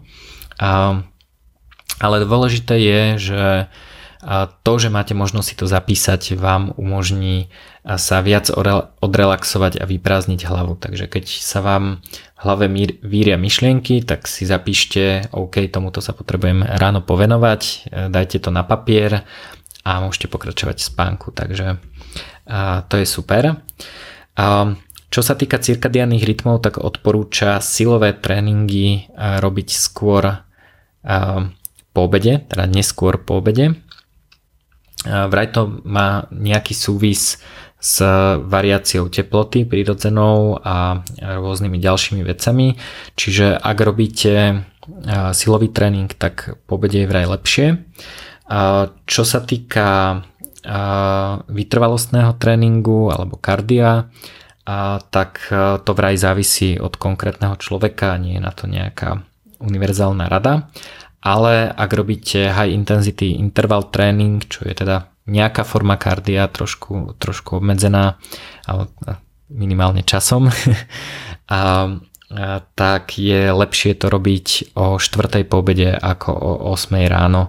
Je to kvôli regulácii cukru podľa doktora Grega Pottera. A taktiež odporúča akékoľvek cvičenie robiť presne v takom istom časovom okne ako jedenie, to znamená aspoň hodinu po zobudení a najneskôr 3 hodiny pred spánkom. Čiže ideálne je vlastne mať nejaké to okno časové, kedy pôstate, čiže napríklad môžete pôstiť do druhej alebo tretej po obede, potom si môžete zacvičiť a po zacvičení sa môžete, sa môžete nájsť. Môže to byť kľudne aj o jednej, druhej pobede. Takže takto zosynchronizovať cvičenie a jedenie je podľa neho celkom fajn. Ja musím povedať, že mne sa tiež lepšie cvičí neskôr po obede ako, ako ráno a budem to trošku sledovať na sebe. Čo sa týka stresu, tak hovoril samozrejme, že na zníženie stresu a zlepšenie spánku dobre funguje meditácia a ak si chcete načasovať meditáciu, tak meditácie, meditáciu je najlepšie robiť menej ako 2 hodiny po zobudení. To znamená kľudne aj hneď po zobudení. Moja momentálna rutina, ktorú robím už 2 dní, ale teda v nejakej inej forme som ju robil aj predtým, je a zobudiť sa, dať si vodu s himalajskou solou a s citrónom. Malo by to dodať minerály a pomôcť ešte trošku tomu kortizolu, ale hlavne je to teda tá chuť, čo ma, čo ma preberie, je to slané a kyslé. A potom si čo najskôr zameditovať, možno ísť na vecko a zameditovať si, takže to je, to je moja stratégia a je to lepšie ako to robiť po obede alebo večer pred spaním, keď už je mysel unavená. No a už tu máme tri posledné témy. A veľmi zaujímavá téma dýchania a dýchových cvičení. A s tým sa teraz tiež hrám a prednášajúci je superstar v dýchových technikách Kasper van der Müllen, holandian, kamarát Vima Hofa a učiteľ aj Wim Hof metódy, ale nebudem hovoriť o Wim Hof metóde, ale o rôznych veciach, ktoré som sa o dýchových cvičeniach naučil z jeho prednášky a potom z ranného dýchového cvičenia, na ktoré sa mi podarilo zobudiť sa, na čo som na seba hrdý. Takže prvé také poznanie je, že predlženie výdychu stimuluje blúdivý nerv, ktorý je vlastne uvoľňujúci, je súčasťou parasympatetického nervového systému. A takže najjednoduchší dýchací hek je predloženie výdychu a sústredenie sa na výdych. Aby sme vedeli, vieme, že dýchať môžeme aj tak, aby sme sa prebrali a sú iné techniky na dýchanie na ukludnenie.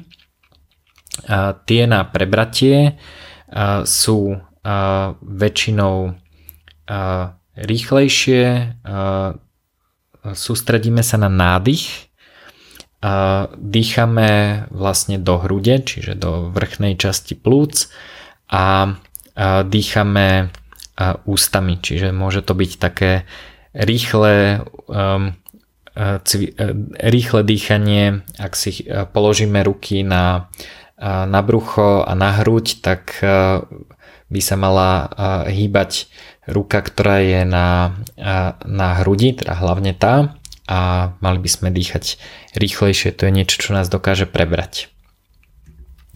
Ak sa nadýchujeme nosom, hýbe sa hlavne tá spodná ruka, teda dýchame skôr do do, do brucha alebo do, teda do spodnej časti plúc je to pomalšie dýchanie a hlavne predložíme výdych a sústredíme sa na výdych a tak to nám aktivuje ten parasympatetický nervo, nervový systém. A je to zaujímavé, že e, vzťah medzi stresom, respektíve medzi sympatetickým a parasympatetickým nervovým systémom a dýchaním je obojstranný. A to znamená, keď ste v panike, tak e, rýchlo dýchate. Keď, e, keď si oddychnete a uvoľníte sa, tak je to pomalý výdych, teda môžete spraviť niečo ako No, takže uh, som teraz uh, spravil uh, únik z komfortnej zóny a dýcham do mikrofónu pred ľuďmi, paráda. takže uh, uh, takže to sú podľa mňa zaujímavé, zaujímavé uh, pohľady na dýchanie a poviem vám o dvoch uvoľňujúcich technikách, ktoré používam. Používam ich, keď neviem zaspať, alebo keď sa potrebujem ukludniť, alebo predtým, ako meditujem. Jeden sa volá box breathing, alebo možno by som to po slovensky povedal ako štvorcové dýchanie, aj keď box je teda skôr krabička. A zvolíte si nejaké číslo N. Ja si zvolím ako začiatočník v tomto napríklad n rovná sa 4 sekundy. A je to veľmi jednoduché, nadýchnete sa na 4 sekundy, potom zadržíte dých na 4 sekundy, potom 4 sekundy vydýchujete a, potom zase zadržíte dých na 4 sekundy a potom sa zase nadýchnete a ide to znova. Takže vlastne nádych, zadržanie, výdych, zadržanie a všetko, každá táto časť rovnaký čas, čiže keď si zvolíte N7, tak je to, je to trošku náročnejšie. Keď si zvolíte napríklad N10, tak sa vlastne nadýchujete 10 sekúnd a všetky ostatné, všetkých tých ďalších 30 sekúnd sa už nenadýchujete, takže môžete cítiť potrebu nadýchnúť sa a a toto je e, dlhodobo skôr ukludňujúce, aj keď je to trošku stresové práve vtedy, keď, e, keď sa nenadýchujete. A ďalší, ďalšia technika, ktorú som predtým nepoznal a super funguje, je 478, ktorej autor je Andrew Weil. Je to veľmi jednoduché, nadýchnete sa na 4 sekundy alebo 4 doby a potom 7 sekúnd zadržíte dých a 8 e, sekúnd vydychujete. Toto môžete spraviť tak 4 krát a je to taký instantný relax. Ten súvis medzi dýchaním a stavom mysle a stavom tela je fakt veľmi zjavný, veľmi priamy. Ľudia to trošku tomu nedôverujú, lebo si myslia, že to je ako príliš, príliš ezoterické, ale má to, má to neurologický základ, je to, je to proste overená technika, odporúčam, odporúčam ju vyskúšať. Ak máte vysoký tlak alebo veľa stresu alebo niečo podobné, potrebujete sa si oddychnúť alebo sa práve potrebujete nabudiť, tak takéto techniky, vrátanie teda Wim Hof metódy a podobne sú podľa mňa veľmi zaujímavé. A ďalšia vec, e, ktorá ma veľmi baví, je stav flow. Flow je niečo ako plynutie, je to taký ten stav, kedy um, robíte niečo uh, v, v uh, nachádzate sa v takom zmenenom stave vedomia, kedy ste bez ega, teda ne, nemáte až také poňatie uh, samého seba a nevnímate svoje ego fungujete mimo času, nevnímate čas, proste stratíte sa v nejakej činnosti. Je to, máte pocit, že nemusíte vydávať nejaké zvláštne úsilie a je to pocit, kde máte, kde sa cítite odmenený a je to, je to také obohacujúce. A tento stav flow je veľmi zaujímavý v tom, že ľudia v ňom dokážu vytvárať úžasné veci, úžasné projekty a tak ďalej. Zažívajú ho športovci, keď podávajú maximálny športový výkon. Zažívajú ho programátori, mne sa to veľmi často stane, keď sa zabudnem pri programovaní a zrazu zistím, že je 5 hodín ráno a vtáčiky čvirikajú a a ja som vlastne ani si nevšimol, že vôbec sa zotmelo a naprogramoval som kopec vecí. A, a takých pár rád, ako sa dostať do tohto stavu a ako ho udržať, tak v prvom rade nesmiete byť v strese. Stres úplne ničí stav flow. Čo je mimochodom podľa mňa dôvod, prečo nefunguje až tak dobre taký ten tradičný spôsob odmeny a trestu. Keď niekoho chcete alebo mu hrozíte trestom za to, že nepodá dostatočný výkon, tak to, to toho človeka vystresuje a to zaručí, že ten človek sa určite do stavu flow nedostane. Takže ak máte firmu, alebo ste šéf, alebo ste učiteľ, tak dostávať ľudí do stresu im veľmi výrazne znižuje produktivitu a bolo by dobré, keby sa ľudia do stavu flow vedeli dostávať a vedeli ho využívať. A ďalšia, ďalší spôsob, ako zvýšiť šancu na flow je, že musíte robiť niečo, čo je pre vás výzva, alebo musíte prekonať nejakú prekážku. Do stavu flow sa nedostanete tým, že máte odpovedať na e-maily alebo robiť niečo, čo proste len chce nejaký čas. Ak ste v kuchyni a varíte, tak ak robíte po 357 krát guláš, tak sa určite nedostanete do flow, ale ak sa snažíte vynájsť nejaký nový recept alebo vyskúšať niečo nové a neviete vlastne ako sa to robí, chcete vyskúšať nejakú novú techniku prípravy jedla, tak vtedy sa do stavu flow dostať môžete. Pri programovaní je to tiež u mňa v prípade, že chcem naprogramovať niečo, čo vlastne neviem, ako naprogramujem. Nie, je to, je to síce urobiteľné, viem, že sa to urobiť dá, ale neviem úplne presne, ako to urobím. Takže, a, takže na zvýšenie stavu flow by, by to malo, by, mala by to byť nejaká výzva. A potom, keď si zadefinujem tú výzvu, alebo keď, keď pochopím, že čo vlastne chcem urobiť. Výzva inak e, ešte som zabudol, že môže byť športový výkon, to znamená prekonať nejaký svoj predchádzajúci rekord alebo urobiť v športe niečo nové, čo som doteraz nedokázal.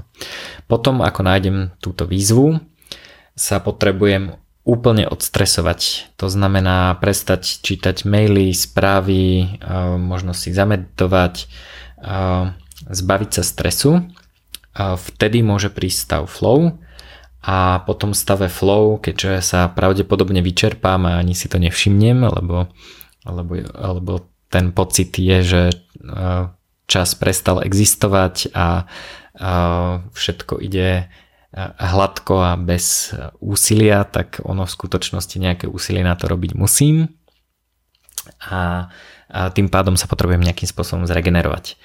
A Takže po flow by mal určite nasledovať relax a nie ďalší deň v práci, kedy musím teda odpovedať na tie e-maily alebo robiť nejak niečo veľmi náročné, čo, čo, čo ma ešte viacej vyčerpá a unaví. No a prečo robiť takýto, prečo sa dostávať do stavu flow? Niektorí autori hovoria, že v stave flow sa učíme 5 krát rýchlejšie, takže to prekonávanie prekážok je vlastne tzv. learning by doing, teda učíme sa tým, že niečo robíme a, ide to podľa mnohých 5 krát rýchlejšie, ako keď nie sme v stave flow. Je, zmenené stavy vedomia sú momentálne veľmi aktívna téma, takže ak sa vám podarí využívať tento flow, prípadne pomôcť iným ľuďom dostať sa do stavu flow, tak je to zmenený stav vedomia a zmenené stavy vedomia sú biznis, ktorý má ročnú hodnotu 4 bilióny dolárov, čiže po anglicky trillion. A to je veľmi veľa peňazí. A, a je to super v tom, že žijete mimo času a čas pôsobí stres.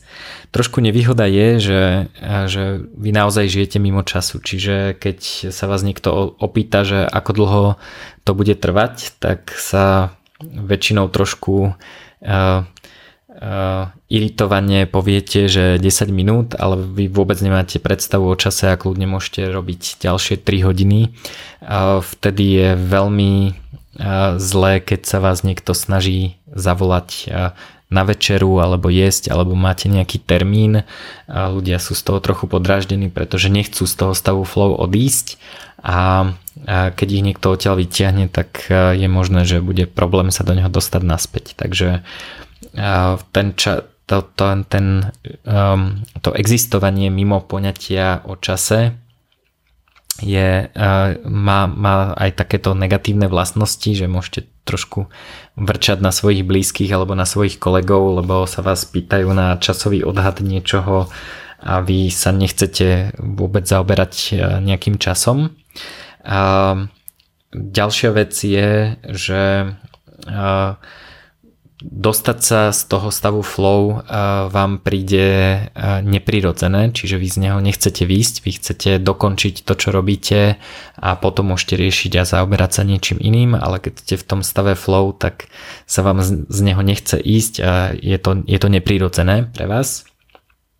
A, takže a, a je veľmi ťažké v takomto stave flow robiť niečo iné ako to, čo vás do toho stavu flow dostalo. Hej, čiže keď vám niekto zavolá a chce, aby ste mu poslali uh, zase e-mail, je to trošku one, robím zlú reputáciu e-mailom, ale teda keď uh, niekto po vás niečo chce uh, a je to teda iná aktivita ako tá, ktorá vás dostala do flow, tak je to veľmi náročné a buď vás to teda z toho flow vykopne, alebo vám tá iná aktivita pôjde veľmi zle.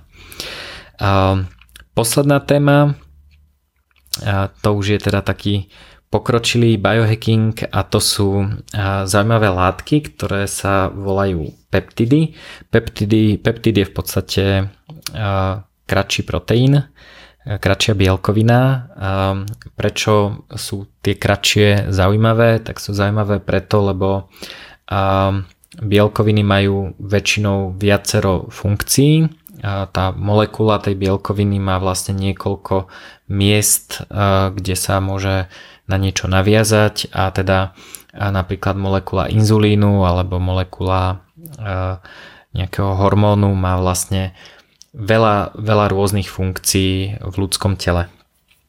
No a keď sa nám podarí vlastne z toho vyťahnuť len jednu časť, ktorá má nejaký konkrétny účinok, čiže z tej veľkej molekuly zoberieme len, len malú časť, ak sa to teda dá, a tak a je to veľmi cielený účinok a, a má vraj a podľa doktora Daniela Sticklera z Ameriky a má veľmi málo vedľajších účinkov a takéto látky, keď ich preskúmame, tak bývajú veľmi často bezpečné a vlastne veľmi rýchlo sa dajú používať uh, u ľudí, uh, pretože to nie je nejaká je to teda podobný účinok ako, ako to, čo robí tá bielkovina, ktorá, ktorou to bolo inšpirované.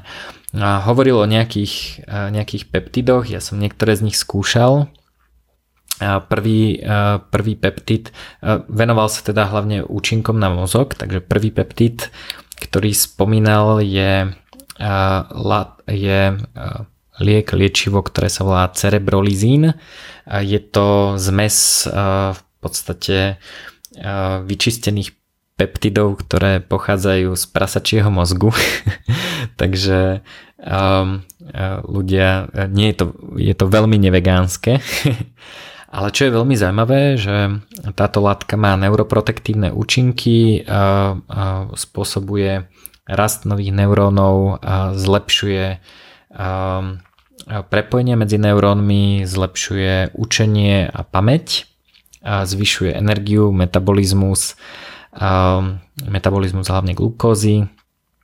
A tým pádom vlastne na základe mnohých ľudských aj zvieracích klinických štúdí zlepšuje kognitívne funkcie,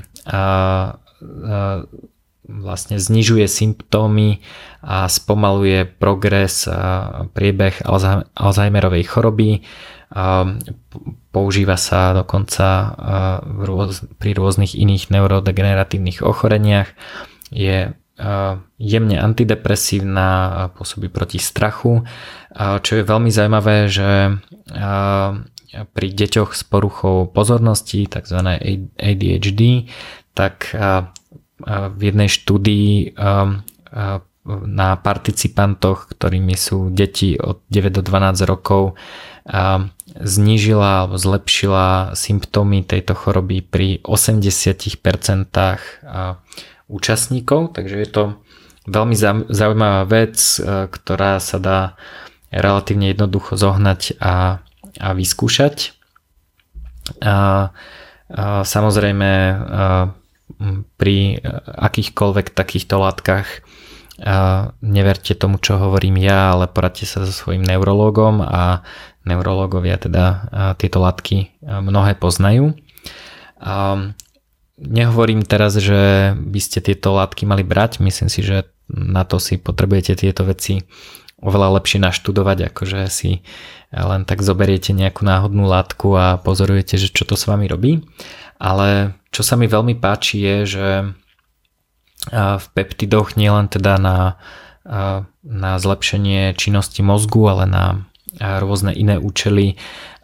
Momentálne fičí výskum relatívne aktívne a brutálne a nové peptidy, ktoré robia nové zaujímavé veci, vlastne sa objavujú úplne na bežnej báze pravidelne a, a sú veľmi fajn. Tobias Postman, s ktorým som mal rozhovor, podcast, vlastne sa tiež venoval výskumu peptidov, takže ak si chcete vypočuť starší podcast s Tobiasom, tak, tak ten sa venoval peptidom. Ešte nejaké spomeniem, nebudem o nich hovoriť veľa, naozaj je dobré si možno pozrieť túto prednášku z Biohacker Summitu, robili sa záznamy alebo, alebo si to naštudovať inak, ale zaujímavý ďalší, zaujímavá ďalšia látka je Selang, pôsobí proti strachu a, a úzkosti. U 40% ľudí je to veľmi rýchly výsledok a znižuje úzkosť už počas prvých troch dní. Pri zvyšných 60% na to treba oveľa dlhší čas, ale tento účinok namerali teda u mnohých ľudí minimálne teda z toho dlhodobého pohľadu. Je tiež jemne antidepresívny, dokonca antiviroticky, zlepšuje pamäť, sústredenie a zvyšuje prekrvenie mozgu. Aby to teda nebolo len o látkach, ktoré sa jedia alebo pýchajú do svalu, tak ďalším, ďalšou zaujímavou látkou je dihexa. Tá sa tiež používa na rôzne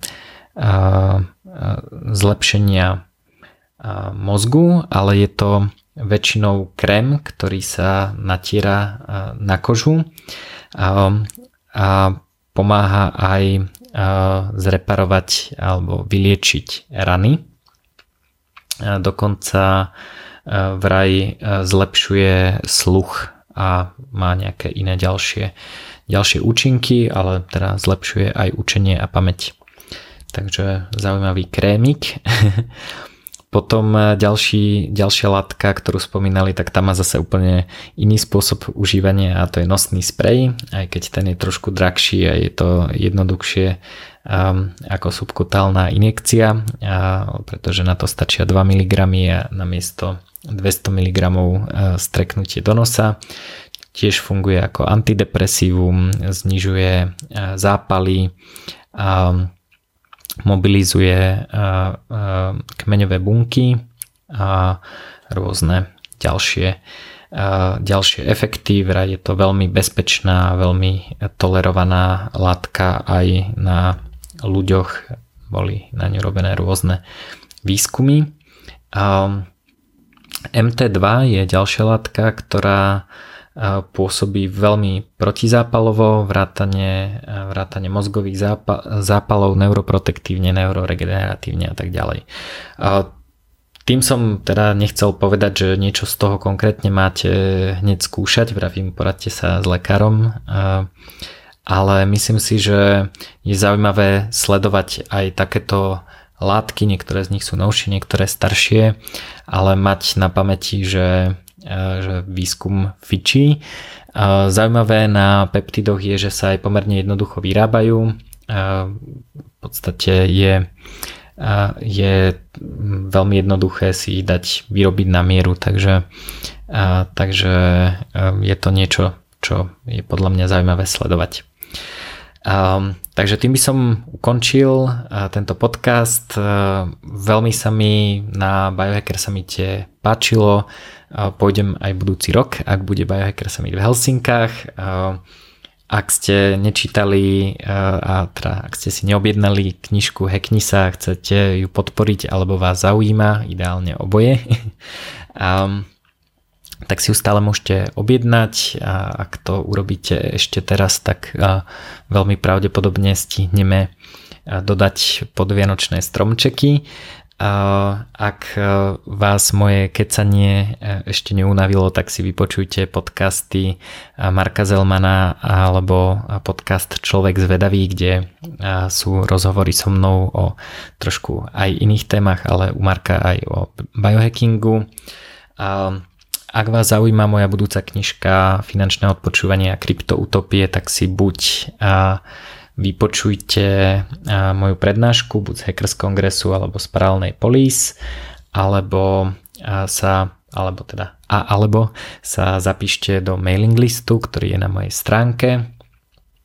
A teším sa na nejaké ďalšie stretnutie s vami, možno pri podcaste alebo osobné stretnutie niekde v parálnej polis alebo na prednáške. Takže majte sa pekne a ďakujem, že ste dopočúvali tento podcast až do konca. Wow.